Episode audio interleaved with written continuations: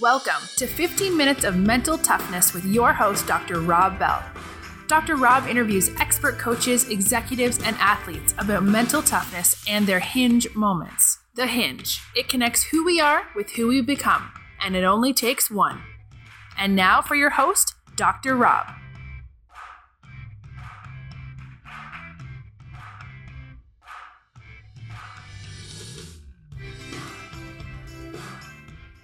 Get rid of ego at every way possible. And that's the hardest thing to do. Once again, human nature, man, it's hard to admit when you're wrong. But once again, if you, if you get to the point where you're able to look at yourself critically and say, man, I really screwed up. And those are some of the most important words that you can ever say in a leadership role. Guys, I really messed that up. I'm sorry. I'll get it better. I'll be better for you next time. How can we grow together? Do you guys have any recommendations? This podcast, 15 Minutes of Mental Toughness, is brought to you by our sponsor, SOS Rehydrate. It's an organic drink mix as effective as an IV drip. It's proven by science and used by elite athletes because only the best will do for elite athletic performance. So, for all your hydration needs, our listeners today get 15% off if you enter the code mental toughness at I need SOS this episode is brought to you by SOM Sleep. Go to getsom.com. That's G E T S O M.com. We all deserve a better night's sleep. You drink one can 30 minutes before bed, and it's that simple. This awesome blend lets you not only fall asleep fast, but then wake up feeling absolutely refreshed, not hungover or foggy. You're going to absolutely love this product. And in fact, go to getsom.com and enter in the promo code Dr. Rob Bell, D R R O B B E L L, you get 10% off. Guarantee you're going to love this product. Go there right away. So, our guest today is in his uh, 10th season of the NFL as a strength conditioning coach. NFL Strength Coach of the Year in 2017 uh, it's his second year as head strength coach of the Los Angeles Rams, the original LA team. Uh, before the Rams, he was assistant strength and conditioning coach at the Miami Dolphins, and before that, seven seasons at the Detroit Lions for strength and conditioning coach. Uh, even before the NFL, our guest today was at his alma mater, Toledo, where he was director of strength and conditioning to all sports. Where he also played linebacker and was a walk-on and I, I love the walk on mentality, man. Our uh, our guest today also has a wife, Robin, and three children. Uh, Ted Rath. Ted, thanks so much for joining us, man. No, my pleasure. I appreciate it. I'm humbled to be on here, and I appreciate you asking me. This is awesome, Dr. Bell. Thank you. Um, Ted, let's start it out. What, what is what is mental toughness to you? You know, mental toughness, and a lot of people ask that, and can you develop it through players, and what gets there, and what do you see with the guys at this level? And me personally, I just think mental toughness is having the ability to overcome adversity. So, adversity is something that's going to attack everyone at some point in life, and some people more than others, some people less than others, depending on what your outcomes are. But I think mental toughness is having the ability to turn that into a positive. So, mentally tough individuals respond to every situation positively or negatively. And I think when you when you truly come across a real mentally tough individual, those are typically the people that can spin that positive outlook on everything, and those are the people that take adversity and not only look at it as, oh, why is this happening to me? They look at okay, this is a growing opportunity. This is an opportunity for me personally, growth wise. This is an opportunity for me maybe to make an impact on someone else and help them either going through the tough tough times that I'm going through, or maybe help them avoid those tough times that you might be in at that at that moment. Excellent. So, you know, in your role in working with so many athletes throughout the years, is this a skill that, that we can develop, or is it something that we're just born with?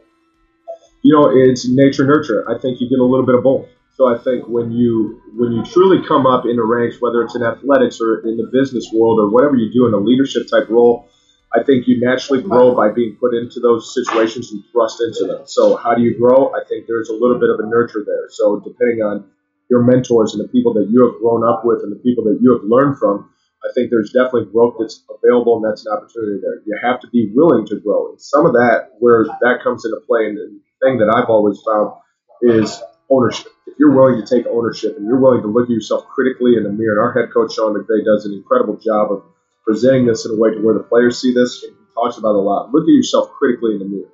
When you can do that honestly and openly and do it every single day, you're going to be willing to step back and learn. So then I think that nature version is definitely available. You can start to become a better leader and develop some of those tools that you need necessarily.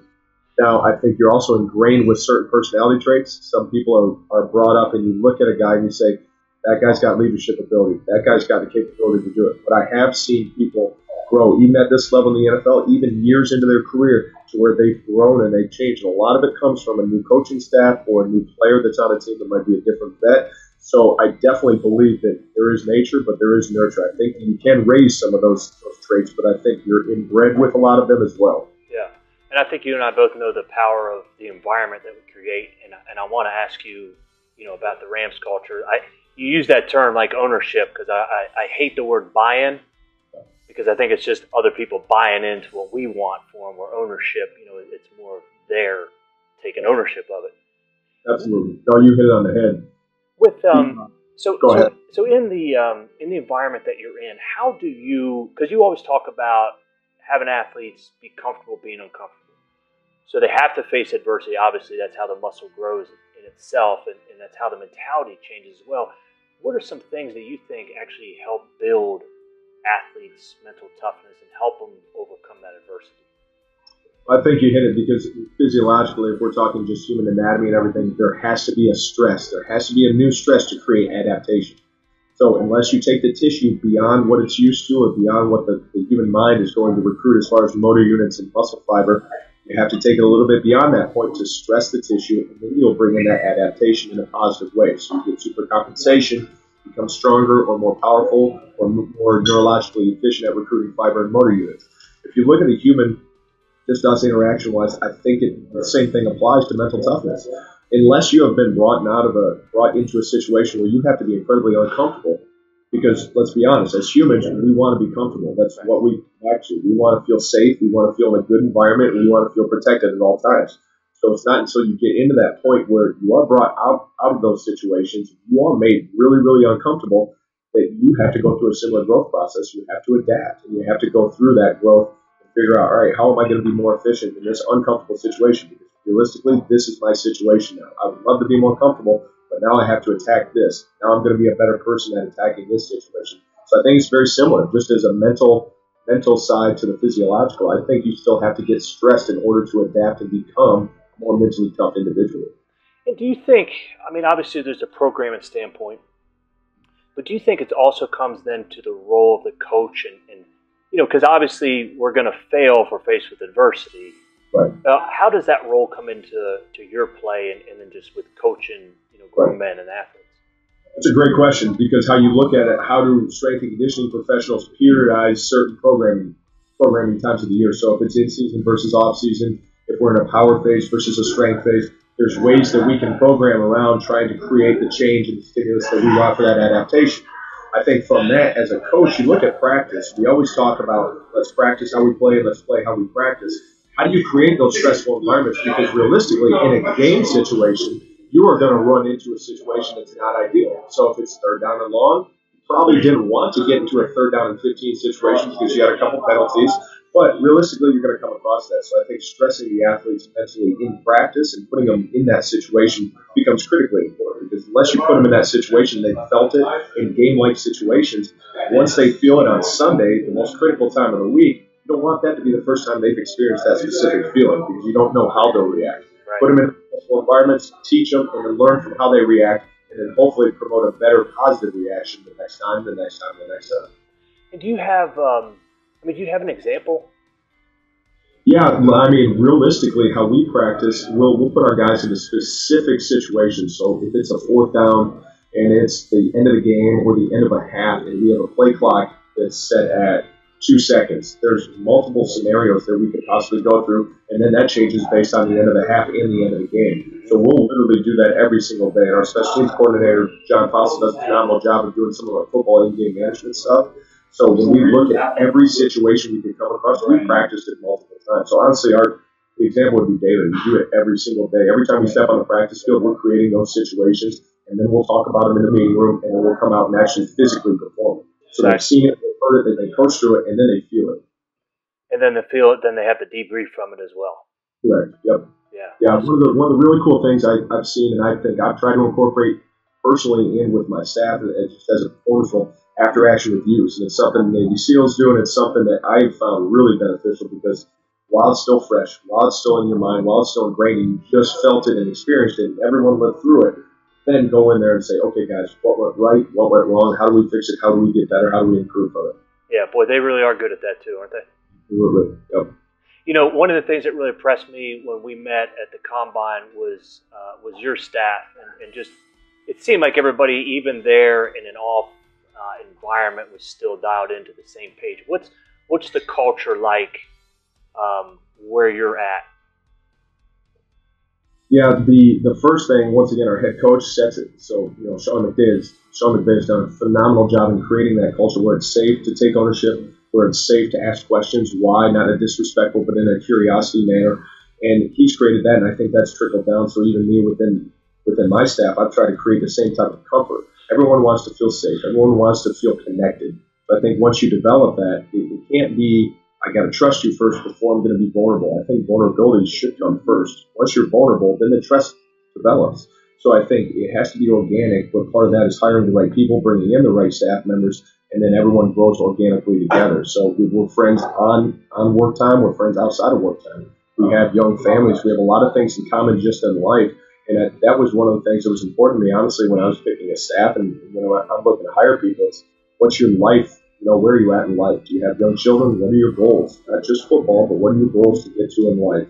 You know, do you go to church? Are you a Christian? Just simple things like that. Not that I'm going to hire or fire based on those things, but just trying to get to know the individual. And then if I know what makes you tick, I can have a better interaction with you, and that's going to help me communicate with you better. Yeah, nice. You, you know, you mentioned something there. Um, you know, being vulnerable, and then that trust aspect boy, that's really tough, right? I mean, as grown men, I mean, to lead kind of with our worst foot forward. Yeah. Um, how how how do you recommend we do that? Like as coaches, from the coaching standpoint.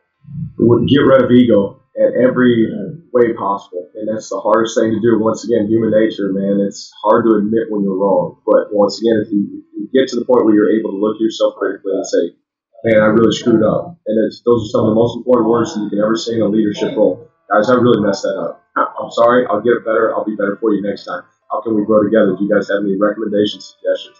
So I think getting to that point is the most difficult thing probably I've ever done personally. But once you get to it, that becomes so rewarding because that vulnerability does take on a new trust level. And yeah. once you do start to develop that trust, all bets are off. You can only have success when, when everyone is truly on the same page and working for each other for a common goal. Yeah. I like that, man, because I always say ego is easing God out. Absolutely. Love it. Coach, uh, one of the things that you know I always like to touch on is is individuals' hinge moment. So that one person, one event, or one moment that makes all the difference. Uh, can you share with us your, your hinge moment? Yeah, it's funny because I, yeah, I went back and I thought about this a lot. And there's a number of things that have happened in my life that have shaped things. Even having children and things like that are just some of the things that change you to the core of who you are and, and your morals and your values and everything else. But the big one for me and being in the NFL and a coaching position is everyone's going to get fired or everyone has been fired at some point. So the first time I, I got let go from a position was in Detroit. I got let go from the position and we had a structure change at the top. We had management change with our front office. We had a new GM, new team president. They basically said, we're going to, we're going to make a change here for the sake of change. To me, I'm not going to say I agree, disagree. It's the craziest reason I've ever heard, but I said, okay, I understand that. Appreciate the opportunity. And going from that, from that moment forward, to where it just hits you like a ton of bricks the first time. You're not prepared for it, no matter what you think could possibly happen. You go through that first cycle, man, okay, what could I have done different? What could I have done better? Realistically, the, the ultimate end game is if you are putting yourself in a situation where you you are needed and you are successful in your role, you should never have to worry about it. But going through that process, it's very humbling. So I think from that moment forward, just changing my outlook on daily improvement, daily excellence. How do I approach each and every day? What can I do today?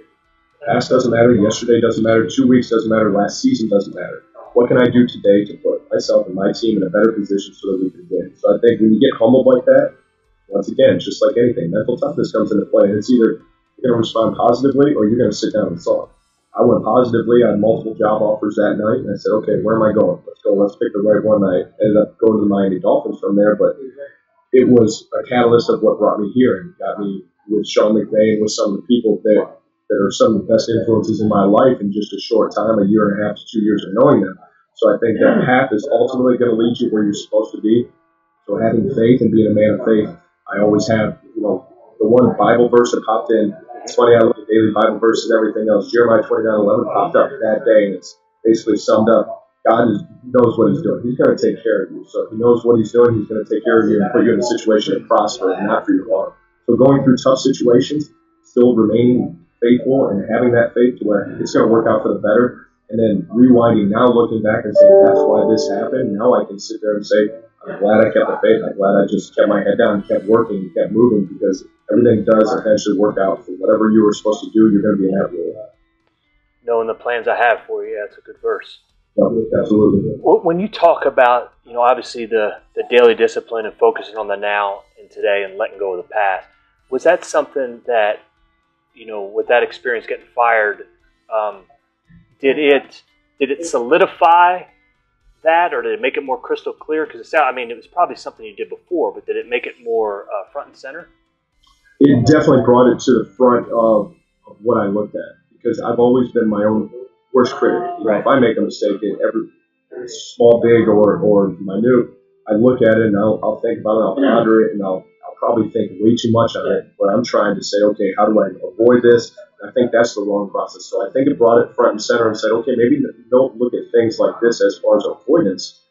Think of this as a learning experience. So every setback is a setup for a comeback. Okay, it happened because of this, this, and this. Man, that happened. How do I avoid it? How do I avoid it? you almost become so entrenched with the problem that all you try to do is not make that same mistake. You're probably going to trip up and make a couple other mistakes instead of learning from that and saying, well, I learned the Edison phenomenon. I learned how not to do something. Now I can try multiple different avenues to get the result that I want, but now I'm going to look at it as let's try this instead of just avoid that. So once again, glass half full, glass half empty. Part of mental toughness is saying, what can I use in my toolbox? Sometimes it's the failures that you've come across, and those are some of the best learning tools that you'll ever have.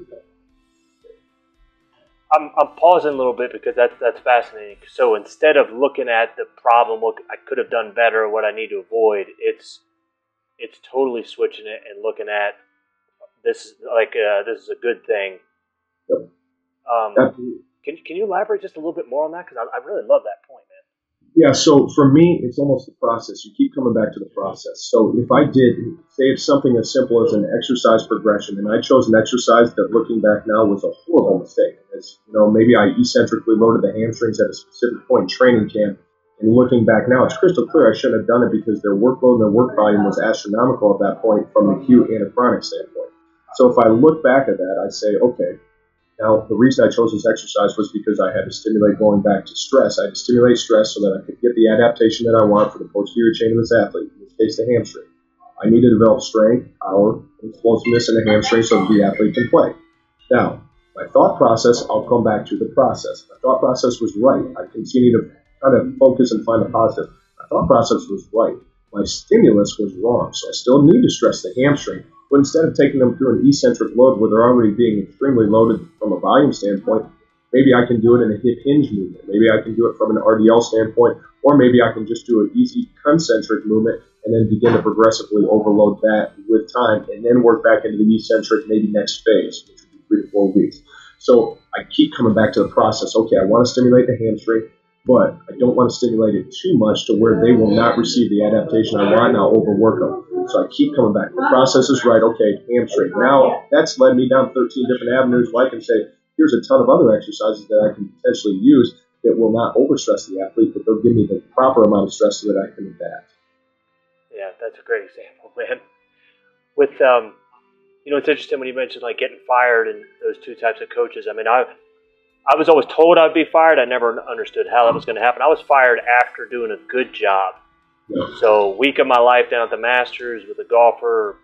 A couple weeks later, I was fired because they didn't quite need me at that yeah. time. And uh, man, boy, that is that's a real painful experience to kind of go through, um, you know, as a coach. Absolutely. Um, what is it about, you know, when it comes to coaching in your field, you know, and, and your passion about what you do is, is really evident. I think you bring you obviously bring that every day.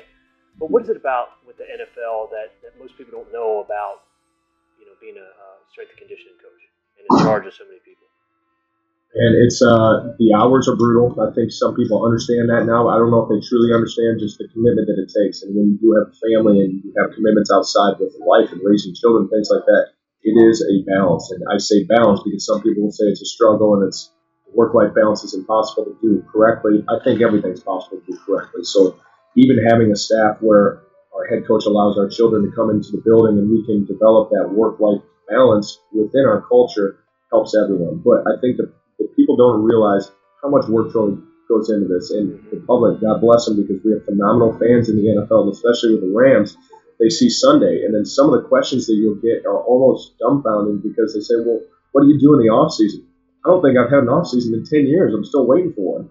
So I, I think when you actually go through the daily grind and how much work goes into just putting the product on the field for Sundays through that six month span of the season, is so incredible. Even me being in it, looking back and saying, man, we work. We're in the middle of training camp. We're working 18-hour days, and we're doing it for a month straight. We don't get days off, and for the next six months, people are saying, well, can't you just do this on Saturday? No, I won't, I won't have Saturday off until hopefully February or past. Um, within that, man, it's the reward comes from the players, the coaches you work with, the staff members you interact with, and the culture that you are able to build with some of the great people that you come across and then once again bringing the families into it and developing lifelong relationships with the players and those staff members, and then your children start to develop. And there's nothing more rewarding than working for the common cause and the common good of something. And we're all trying to trying to get a ring, and we all have that common goal. So we're going to try to do whatever we can to hold each other accountable to get there. Yeah, protect the mission. Absolutely. So, a question for you, Coach. You mentioned balance. Um, you know, with obviously working with elite athletes, elite coaches what's something that you do personally to really maintain that balance? Yeah, for me, it's easy because when I go home, it's it's first thing I do is walk in the door, give my kids and my wife hugging a kiss, say I love you guys, miss you guys, so proud of you guys, and just to be back here in that moment, whether it's for 30 minutes that night or whether it is those rare weekends that you get, and then it's setting the phone down and saying I'm here, I'm going to be the best version of myself that I can be here. One of my favorite quotes ever is be where your feet are. I think taking that to the next step is be the best version of yourself where your feet are. So if I'm at home and I'm just constantly talking on my phone and, I'm, work's coming home with me, I'm not being the best version of myself for my children, for my wife, for my home. Now, if I set the phone down and say, I'm going to be dad here, 100% dad, you're going to get, my wife calls me, calls me aggressive. I'm more passionate. Once again, that's a more positive term. I'm passionate about a lot of things.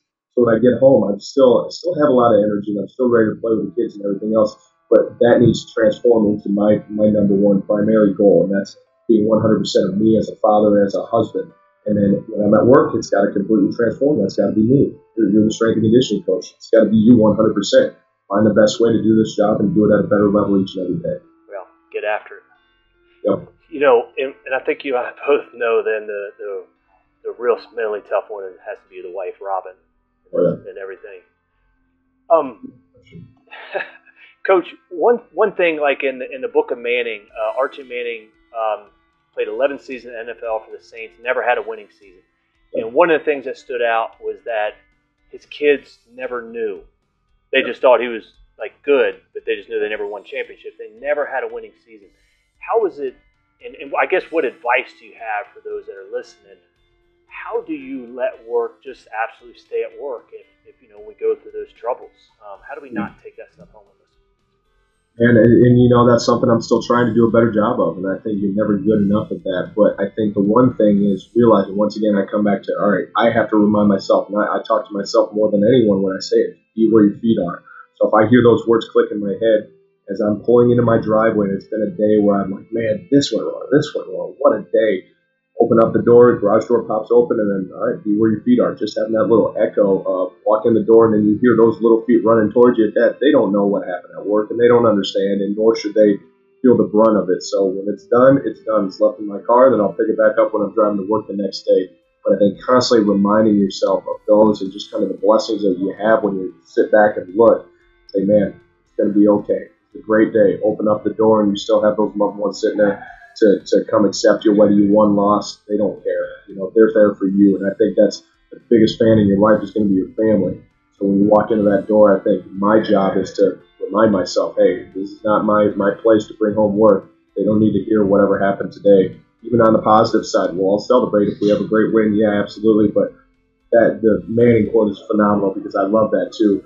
How my children, my goals, I hope they never know. If we win the Super Bowl, they'll understand because they're probably going to get some new toys. Dad is going to spend some money on stuff. But other than that, I don't want them to understand a day that goes by, whether it's a good day or a bad day at work. If I do that, then I failed that day just as a father. I firmly believe that. Yeah. And, and that's probably been a big part of it. I mean, just absolutely shutting everything off, all technology wise, getting home. Yep. Yeah, that's tough too. It's tough because the phone's gonna ring, and it's gonna vibrate, and just a big thing for me is just don't check anything until the kids are in bed. And if it is an emergency, obviously someone can get a hold of me. But you know, just setting it down and saying, "Here's where I am. I'm with you. Let's let's go." Yeah, yeah, fantastic, man. With um, when it comes to mental toughness as well, those that are listened to obviously from a lot of different areas. But what's something about mental toughness that we can do, you know, either on a daily basis? What's something that you recommend that we do in order to to work that mental toughness muscle? That's a great question. Um, I think the one thing coming back to football and just how we prepare, once again, we put our athletes in stressful environments. From a physiological standpoint, I put athletes in a stressful environment. From a personal standpoint, I almost think in order to maintain growth, to maintain that trajectory where you're trying to become more mentally tough, daily, daily improvement, daily excellence, I think you have to put yourself in stressful situations. So almost put yourself out there. And going back to learning how to be a little bit more of an owner, admit mistakes, and you know, apologize when you screw up. Those things, I think, put yourself into a really stressful environment, and they put you outside what your comfort zone is. I think once you can do that, you find finally stress yourself a little bit, and then that allows for that growth to come in. So just like in football practice, or just like in a weight room, we're trying to create a little bit of stress, but not too much so you can't adapt from it. We're trying to create just a little bit so that we can get that true adaptation. Yeah. And Is it okay to ask, like, what's what's something that you do? And I know the continuous improvement and, and, and the debriefing that you do, but what's something that you do to get yourself out of your comfort zone? It's really that. you know, if, if I'm writing a program and giving it to my staff and saying, guys, poke holes in this. You know, what what can we do better? Yeah. All bets are off. It's okay. Come to me with any idea, and I think they, they know that and they believe that. But I want not confrontation, but I want pertinent discussion that's going to lead us to better results. How do I do that? I have to take my ego out of it first and foremost and say, guys, all right, here's what I've laid out. This is the best I got right now. Tell me how I can be better and tell me what I did not do right. And, and in doing that with your staff, then they take ownership of, of that piece as well. Is that right? Absolutely, and I love how you keep coming back to ownership because it should be a partnership. Whether it's coach, player, whether it's staff members, it's there's no level to a great idea. Jim Caldwell, who I was fortunate to work for in Detroit, he always said there's no rank to a good idea. So if you go back to the military and you look at their structure, if you are the lowest level private, but you have a phenomenal idea, it's your mission, it's your duty to make sure that that climbs up the progressive chain of command because you don't speak up and we're all involved, probably not getting to the level that we need to get at. So when everyone feels that ownership and everyone feels that involvement, people are more willing to say, hey, let's try this. Have you thought about this? And ask those why questions that really lead us to grow. I think we just got the title of this podcast, man. Uh, there's no rank to a good idea. Love it. Hey, Coach Ted, I uh, I really appreciate you taking the time. Um, you know, wish you all the best um, in the seasons upcoming. Um, I know you have an excellent thing there going in uh, Los Angeles with the, the original LA team. Yep. But uh, thanks so much for joining us, man.